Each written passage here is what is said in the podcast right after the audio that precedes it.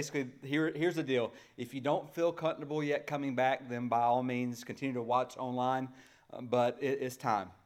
And so we are thankful uh, that god has brought us here and uh, cannot wait to, to see many of you in person.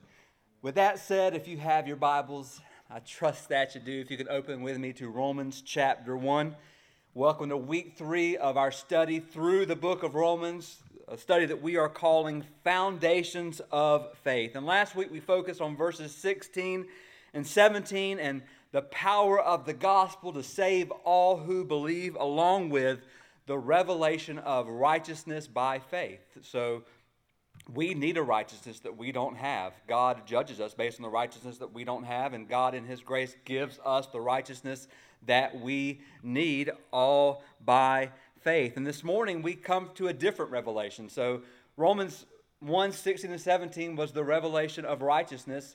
Romans 1 18 through 32 is the revelation of wrath, of, of God's wrath. And as we begin this morning, I want to tell you a story, and I want all of you to play along with me at home.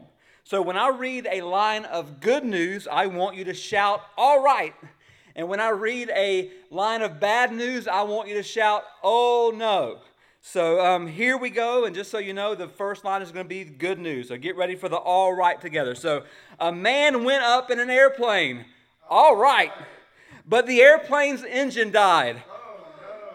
But the man had a parachute. All right. But the parachute didn't open. Oh.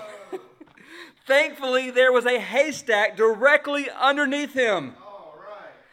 But there was a pitchfork in the haystack. Oh, no. Miraculously, the man missed the pitchfork. But he also missed the haystack. Oh, no. The end. All right. So, the airplane ride by Dr. John Fearbin is a kind of a humorous story that alternates back and forth between good news and bad news. Has anyone ever come to you and said, Hey, I have good news for you and I have bad news for you? Which one would you like to hear first? Now, at home, like uh, you to admit, how many of you at home are uh, bad news first kind of people?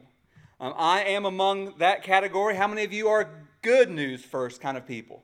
You know, just this week, um, Robert Peck, our treasurer, called me and said, Hey, I have some bad news and I have some good news. Now, that's never good when it's the treasurer, but he can affirm that every time he tells me that, it's kind of um, randomly, but a lot. I always say, hey, man, let's start with the bad news and let's see if the good news can, can overshadow it or overcome the bad news. And the book of Romans is like that, um, or, or, like the airplane ride. It, it alternates back and forth between good news and, and bad news. In fact, Paul begins with the good news. The good news is verse 16 and 17 the gospel saves everyone who believes. That is the good news. But then the book of Romans moves to the bad news that God's wrath is being revealed upon those who won't believe. For the story of Romans 1 is not a story about man's gradual ascent up the ladder of spiritual enlightenment. Romans 1 is a story of man's descent into sin, into rebellion, into wrath. So let's dive in together to these 15 verses and hold on as we descend into depravity. So the message title today Descending into Depravity. So let's hold on as we descend. So Romans 1, beginning at verse 18, it says this For the wrath of God is revealed from heaven against all ungodliness and unrighteousness of men, who by their unrighteousness suppress the truth. For what can be known about God is plain to them because God has shown it to them. For his invisible attributes, namely his eternal power and divine nature, have been clearly perceived ever since the creation of the world and the things that have been made, so that they are without excuse. For although they knew God, they did not honor him as God or give thanks to him, but they became futile in their thinking, and their foolish hearts were darkened. Claiming to be wise, they became fools and exchanged the glory of the immortal God for images resembling mortal man and birds and animals and creeping things. Therefore, God gave them up in the lust of their hearts to impurity, to dishonoring of their bodies among themselves, because they exchanged the truth about God for a lie, and worshiped and served the creature rather than the Creator, who is blessed forever. Amen. For this reason, God gave them up to dishonorable passions, for the women, or their women, exchanged natural relations for those that are contrary to nature. And the men likewise gave up natural relations with women and were consumed with passion for one another. Men committing shameless acts with men and receiving in themselves the due penalty for their error. And since they did not see fit to acknowledge God, God gave them up to a debased mind to do what ought not to be done. They were filled with all manner of unrighteousness, evil, covetousness, malice. They are full of envy, murder, strife, deceit, maliciousness. They are gossips, slanderers, haters of God, insolent, haughty, boastful, inventors of evil, disobedient to parents, foolish, faithless, heartless, ruthless. Though they know God's righteous decree that those who practice such things deserve to die, they not only do them, but get, give approval to them, approval to those who practice them.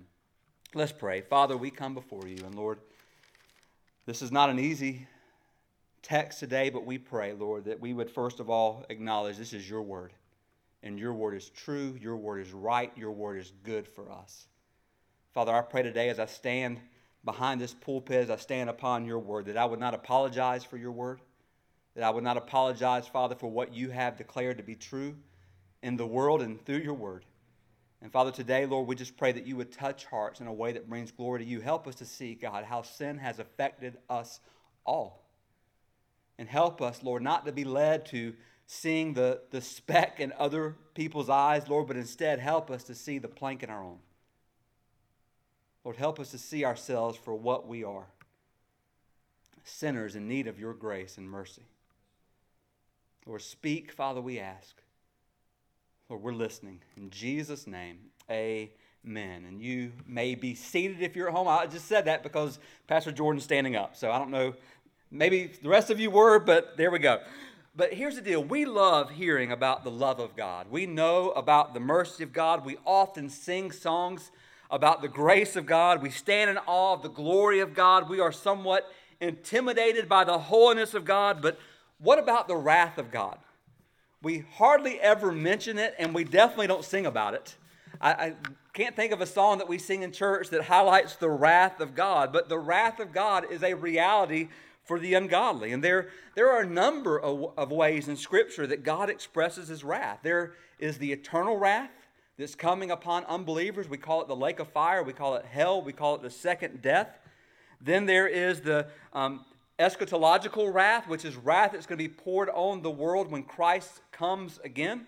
So that wrath is coming. Then there is cataclysmic wrath, which is um, in history, God has burst forth in wrath upon um, sinners, pouring out his wrath. Think of the flood, think of Sodom and Gomorrah. In the New Testament, we think of Chorazin, Bethsaida, uh, Capernaum, where God poured out his wrath upon a people. Then we have sowing and reaping wrath, where man reaps what he sows, and that is a form of God's wrath. And then there's the wrath of abandonment, which is what we see here in Romans 1.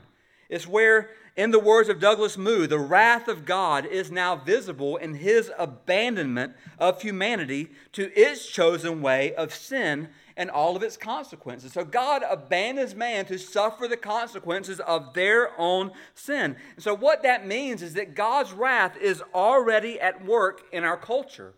We're not waiting on God's wrath to come into our culture, we're in the middle of it. We're in the middle of God's wrath being poured upon us. And the first reason that Paul gives for God's wrath being revealed is the refusal to acknowledge that there is a God. And so, what Paul tells us in verses 20 and 21 is that nature is God's first missionary. Where there is no Bible, there are sparkling stars. Where there are no preachers, there are mountains and oceans. If a person has nothing but nature, then nature is enough to reveal something about God to that person. There's not an atom in the universe in which God's power and divinity are not being revealed. Scientists say that life on Earth depends on multiple factors that are so precise that if even um, any of them were off by a hair, we could not exist. Scientists call it the Goldilocks principle. Things are just right in order for human life to be as it is. Just a few examples. On Earth, oxygen consists or comprises 21% of the atmosphere. If oxygen were 25%, um, percent, fires would erupt spontaneously and we would all die. If it were 15%, human beings would suffocate. And again, we would all be dead. This is just a sampling of the extreme precision which our universe, and especially the earth that we know it, was created with. Without divine intervention, life would be impossible by scientific calculations. The God of the Bible, who's, who's made, he's made everything fit and work just right. Consider the distance of the earth from the sun. If the earth were 2% closer to the sun, we'd all burn up. If the earth was 2% further away from the sun, we would all freeze and, of course, die. Then there's a tilt of the earth, which is set at an ideal 23 and a half degrees, which we've learned keeps the temperatures perfect, the, the tides, um, all of those things that if that did not happen, temperatures would be extreme, and again, we would not make it. One more is that Jupiter, if Jupiter, the planet, wasn't the size and wasn't in the orbit that is it is in astronomers astronomers excuse me predict that there would be 10,000 times more asteroid strikes right here on earth and of course we'd all die so the picture is all of these speak of the volumes or speak volumes about the order and sophistication of the earth's design all pointing to its creator. It's natural for us to assume that a if you see a watch it has to have a watchmaker. If you take the contents of a watch and you throw them all up in the air, would you expect them all to fall back to earth precisely in the correct order and positioning as a watch and then begin to tick? No, you, you wouldn't. Because there's, if there's a design, there is a designer. Meaning, no one will be able to approach the judgment seat of God justly pleading, If I only knew that you existed, God, I would have served you. That excuse has been annihilated. No one can lightly claim insufficient evidence for not believing in God. Or to put it this way, all creation is an outstretched finger pointing to God. All creation is an outstretched finger pointing to God. Yet the effects of sin don't just stop with denying um, the God of creation, sin goes further. Sin is our biggest enemy. Original sin distorts us, actual sin distracts us, indwelling sin manipulates us. So I want us to turn our focus to four realities of sin found in these 15 verses and the effects that they have on us. And this is not going to be an easy message, and none of us are going to get off without being hit today. So I just pray that we would enter into this time with humility, understanding who we are according to the Word of God. So the first reality is this number one, sin plagues our worship. Sin plagues our worship. If you look at verses 21, verse 21 says, For although they knew God, they did not honor him as God. Verse 23 and exchanged the glory of the immortal God for images resembling mortal man. Verse 25 says they worshiped and served the creature rather than the creator.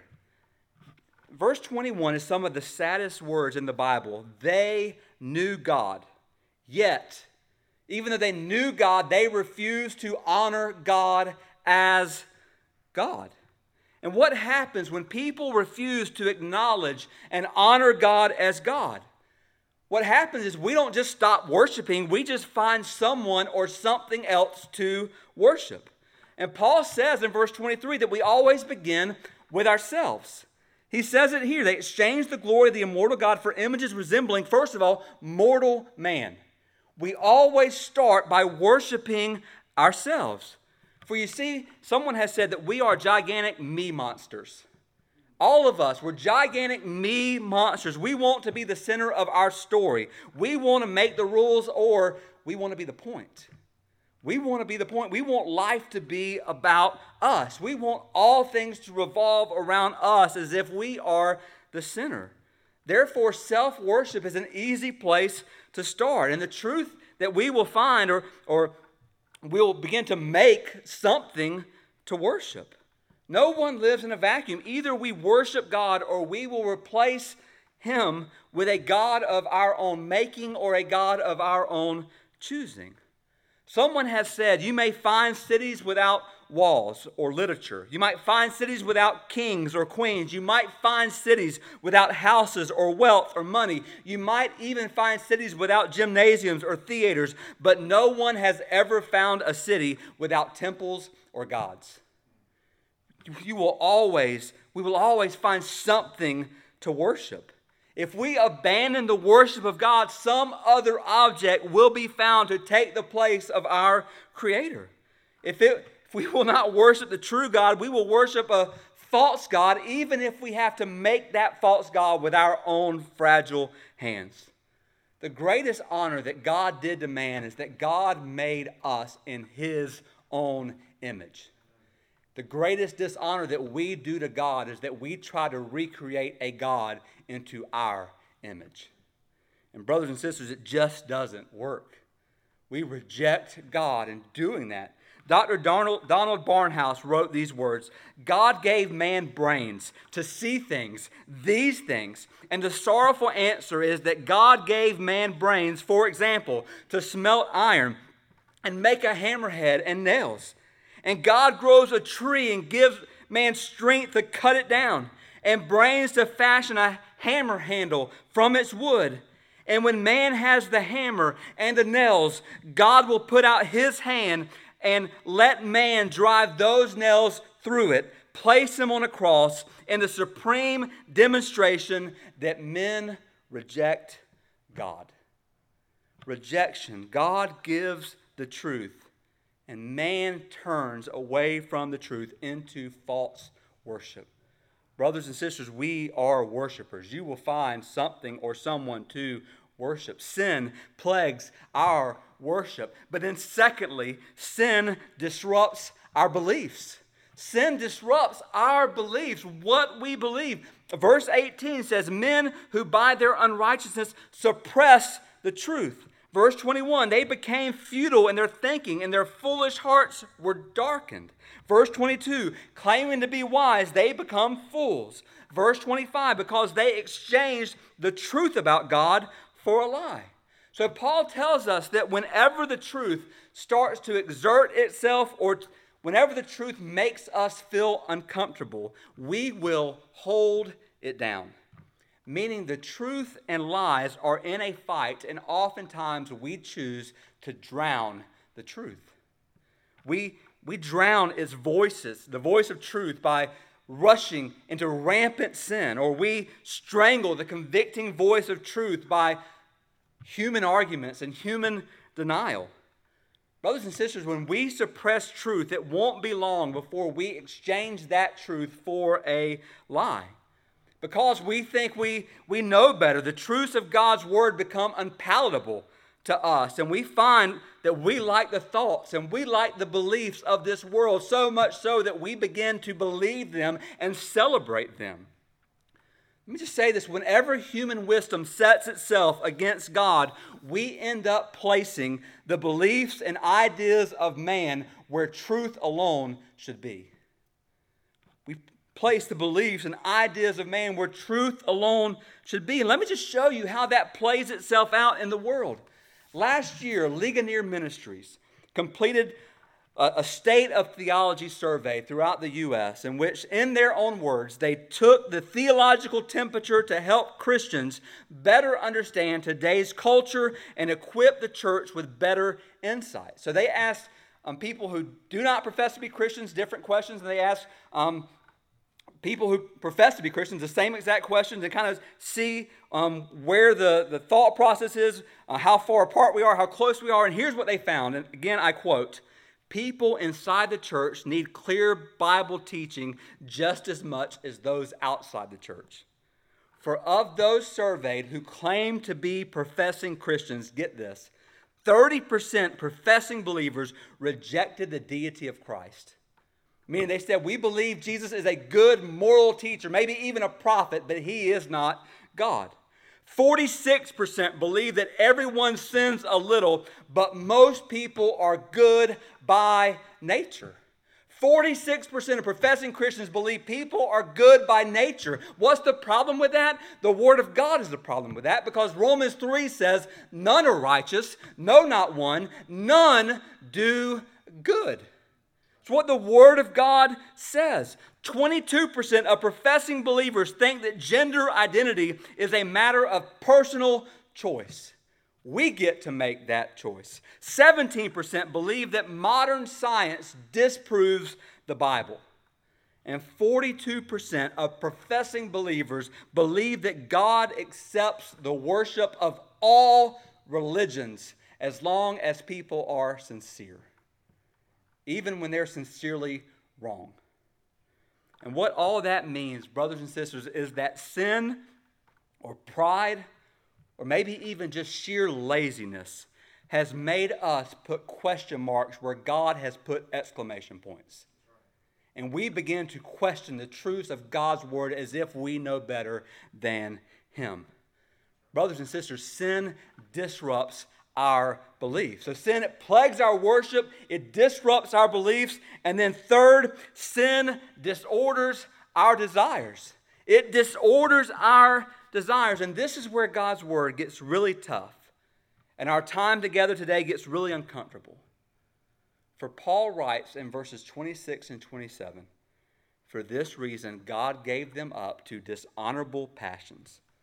For their women exchanged natural relations for those that are contrary to nature. And verse 27 And the men likewise, and were consumed with passion for one another. This is the longest and the clearest passage in the Bible on homosexuality. And this is where I must now, as a minister of the Word of God, as your pastor, I must now affirm that the Bible clearly declares that all sexual activity should be limited to a monogamous, that is exclusive, heterosexual, that is one man and one woman, marital, that is inside covenant relationship. Let me say it one more time. All sexual activity should be limited to monogamous, that is exclusive, heterosexual, one man, one woman, marital, inside marital covenant relationship. God established this model for sexual relationship in, in the book of Genesis. He enforced it through the law of Moses, he illustrated it through Old Testament narratives. It was affirmed by Jesus in the Gospels and reiterated by Paul in the book of Romans here and throughout Paul's other letters. It is an unavoidable fact that the Bible says that homosexuality is a sin. Now, I know people try to say, well, it's different now than it was then. And let me just say, homosexuality was so rampant in the Roman Empire that 14 of the first 15 Roman emperors practiced homosexuality and represented the greatest offense to Jewish sexual sensibilities. So, Jewish and Gentile believers in the church at Rome, when they looked around the society in which they lived, they would have seen homosexuality practiced and encouraged at every turn, meaning not much different in the world that we live in. But the question becomes why does Paul focus on homosexual relationships here? Tom Schreiner puts it this way Homosexuality functions as a fitting illustration of that which is unnatural in the sexual sphere. Idolatry is unnatural in the sense that it is contrary to God's intention for human beings. Just as idolatry is a violation and perversion of what God intended, so too same sex relations are contrary to what God planned when He created man and woman. Schreiner also adds the fundamental sin isn't sexual, but the failure to worship God as God. All other sins is a consequence of this one. Let me just say this this morning, brothers and sisters, as homosexuality has become more pervasive and socially acceptable in our society. In fact, there has been a sex change in our society. And what I mean by that is over the last 20, 30 years, the ideas and thoughts of our world concerning all things sex have completely changed and been distorted like no other time in history. The way we accept it and the way it's um, pushed upon us. And but here's the deal: in the midst of this changing culture that we live in, the Church of Jesus Christ has struggled in its response on this issue. And what I mean by that is this on one hand, some Christians and churches have responded with hostility and even hatred towards those with same sex attraction. And this is wrong because in showing hatred for those with same sex attraction, we have lost the biblical truth that those individuals have been created in the image of God. They've been created in the very image of God. Let me be very clear this morning. And please hear this struggling with same sex attraction doesn't send someone straight to hell. You know how I know that? Because being heterosexual doesn't send you straight to heaven. This is a truth that we have to hold to. Um, what sends someone to hell is the refusal to allow Jesus to be the Lord of their life. What allows someone to enter to heaven is to bow the knee to Jesus as Savior and Lord. So some churches and Christians have looked upon those with same sex attraction as the enemy, as um, hating them. Now, on the other hand, some churches have abandoned the clear biblical teaching and have given their approval to sexual practices that God's word identifies as sin. Now, over the last few years, many have attempted to suggest that the traditional understanding of Romans 1 26 and 27 has been mistaken. So we've been mistaken for the last 2,000 years of, of church history. And they've basically come up with the idea of no, um, Paul wasn't speaking about homosexuals in the, in the way that we view it. Paul was speaking about, first of all, people say, Paul was speaking about anybody who sinned against their own nature, meaning that God made us all in a certain way, and if we're not careful, we'll sin against the way that God made us. Or other people say, no, what Paul was saying here in, in, in this picture is he was, he was saying that people, um, the homosexual acts were people who would sin outside of a monogamous relationship.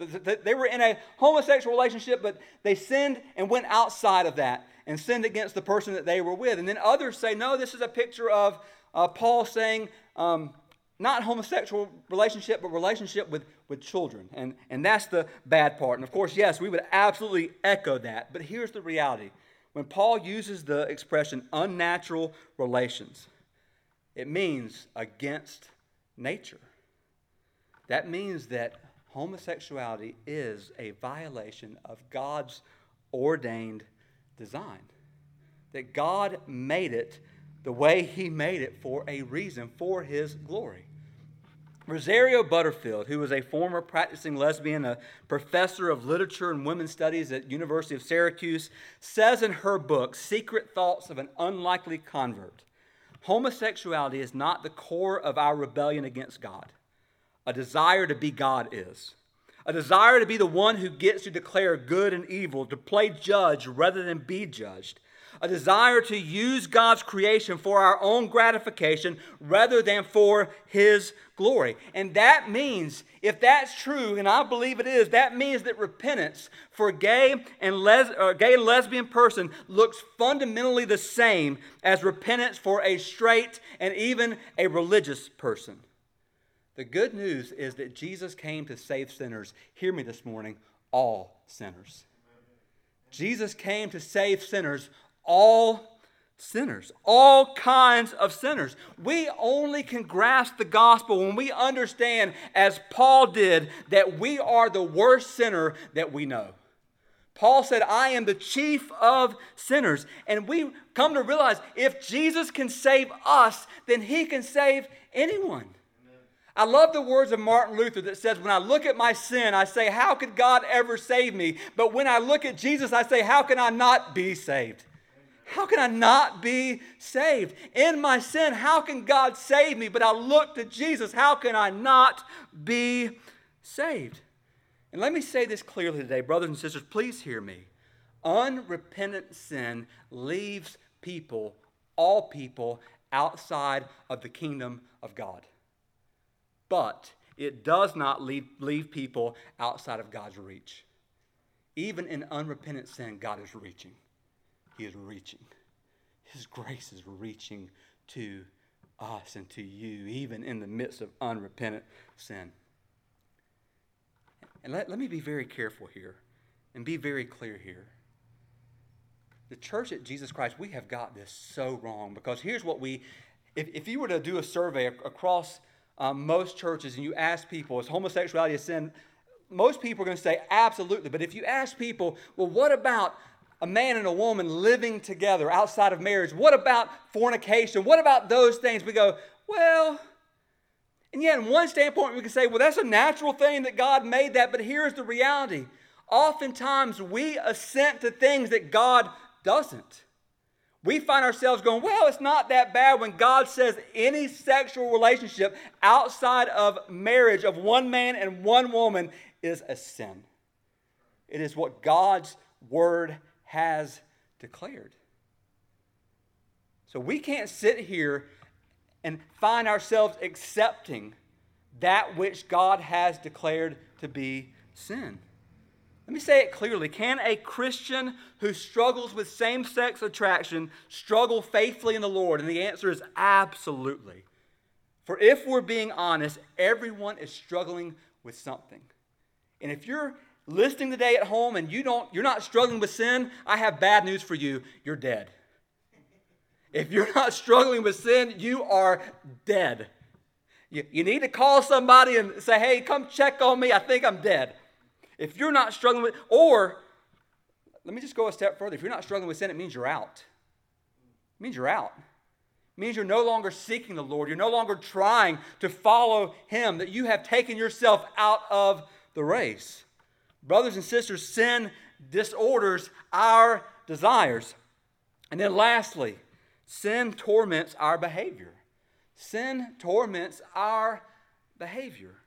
Paul's approach to homosexuality is that he listed, get this, as one of many examples of the corruption that comes into a society that rejects God and puts ourselves where God alone should be. Therefore, Paul writes in verses 29 through 31 they were filled with all manner of unrighteousness, evil, covetousness, malice. They are full of envy, murder, strife, deceit maliciousness. They are gossips, slanderers, haters of God, insolent, haughty, boastful, means prideful, inventors of evil, disobedient to parents, foolish, faithless, heartless, ruthless. This is the longest list of this type in the New Testament. And the reality here is that Paul does not let any of us off the hook. Paul does not let you off the hook or me off the hook, for all of us find ourselves here. If I read through this again, you would find yourself here somewhere. And this is where we see the true or our true descent into depravity. Not that everything that we do is completely sinful, but nothing that we do is completely untouched by sin. Let me say it again. Not everything that we do is completely sinful, but nothing that we do is completely untouched by sin. So the point, so Paul addresses homosexuality and then he addresses all sin, and his point is to draw us out.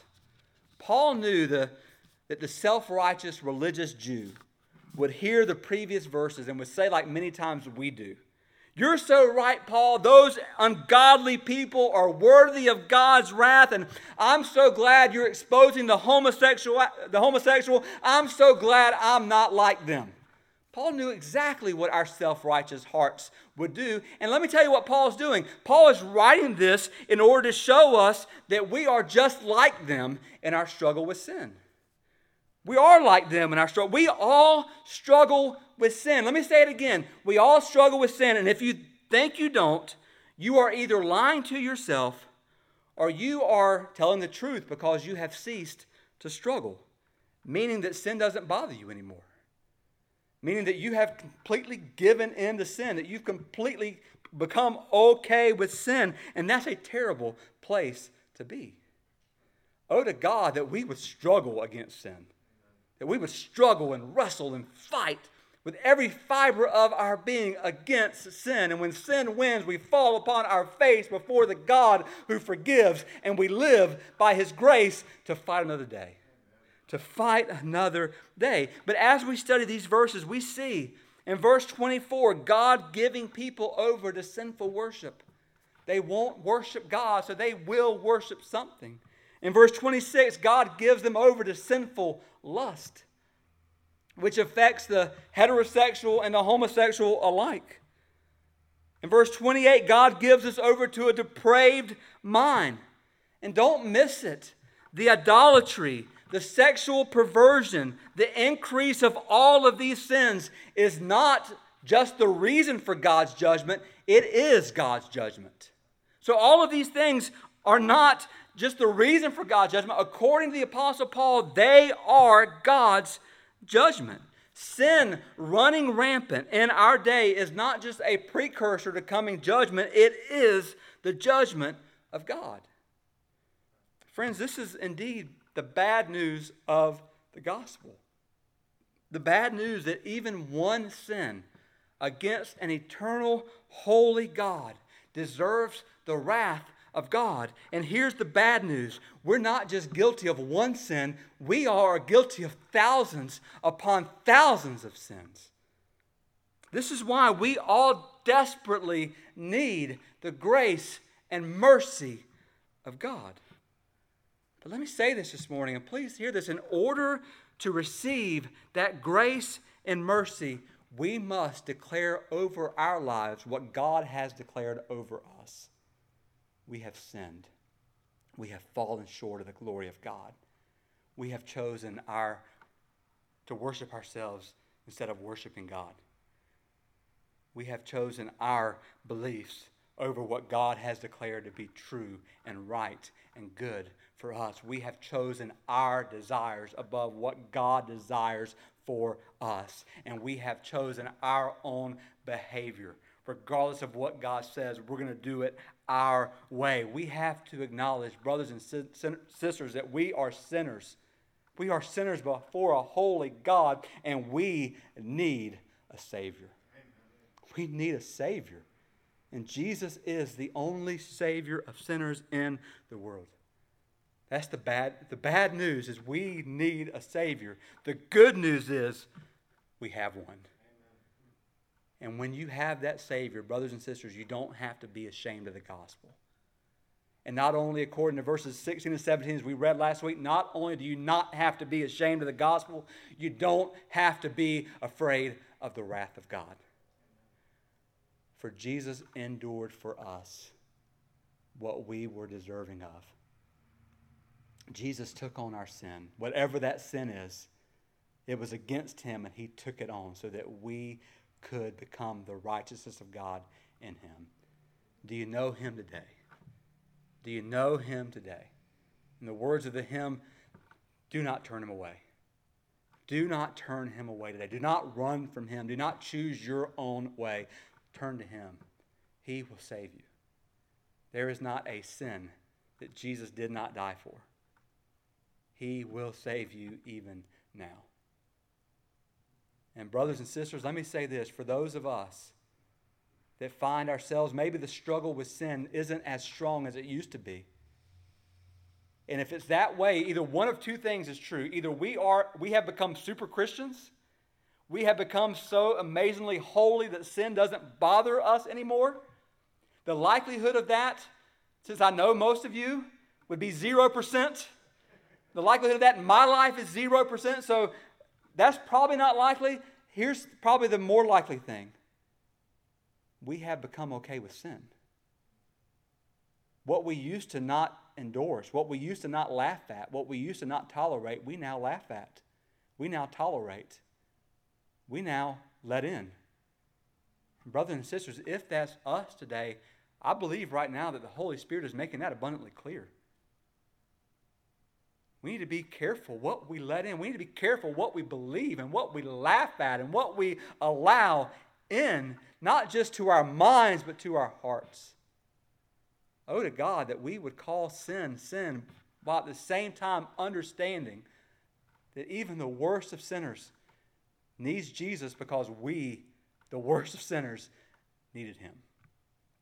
That we would take that message to a lost and dying world, declaring to them that Jesus saves. With that said, let us pray together.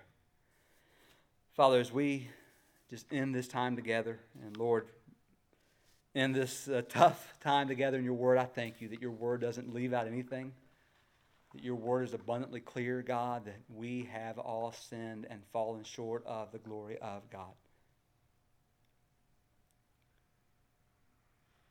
And Lord, the reality today is that we could have probably had four messages today over um, all of these topics. But for the sake of being true to the text, we wanted to do as, as Paul did and, and addressing these together. But Lord, I pray that by your Holy Spirit that you would work in the hearts and lives of those that are listening. Lord, regardless of what our struggle is, Lord, help us to see, God, that the call, your calling over us is to repent, turn from those struggles, to turn to you as our Savior and Lord, to receive that which you give to us salvation, forgiveness, freedom. God, I pray today that you would deliver someone today, Lord, from death to life. That you would bring someone, even in this moment, from darkness into marvelous light. Not because of a, a message targeting any one sin, but because of the reality, Lord, that all of us must confess that we're sinners, that we have sinned against you. We are worthy of your wrath, we are worthy of death. We are unworthy of your Son, and yet you, but yet you still him. Oh, today that someone would call upon the name of the Lord and be saved.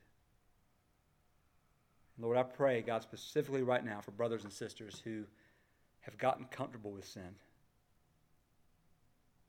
We've gotten comfortable, Lord, with letting things that we used to disagree with, letting them into our hearts and lives and even to our beliefs so much so that we maybe even began to question your word or we just ignore parts of your word altogether. God, convict us of those things. Forgive us. Lord, help us to be a people that stand for truth, but also a people that extend your truth to all people. Just finish this time together today. In Jesus' name, amen. Thank you for joining us today. I pray that God would use His word on this big boulder that was dropped into the ocean today to send ripple effects into our, our lives and just do what God intended for His word to do today. I do pray that you would um, come and join us on Wednesday night as we will once again be meeting. Lord willing, unless we have something else that, that happens, we are planning, Lord willing, on being here Wednesday and then next Sunday morning, 9:30 and 11 o'clock, um, life groups moving forward as normal. And I hope to, to see you. Can't wait to see you. Um, love you. And uh, Lord willing, we'll see you soon.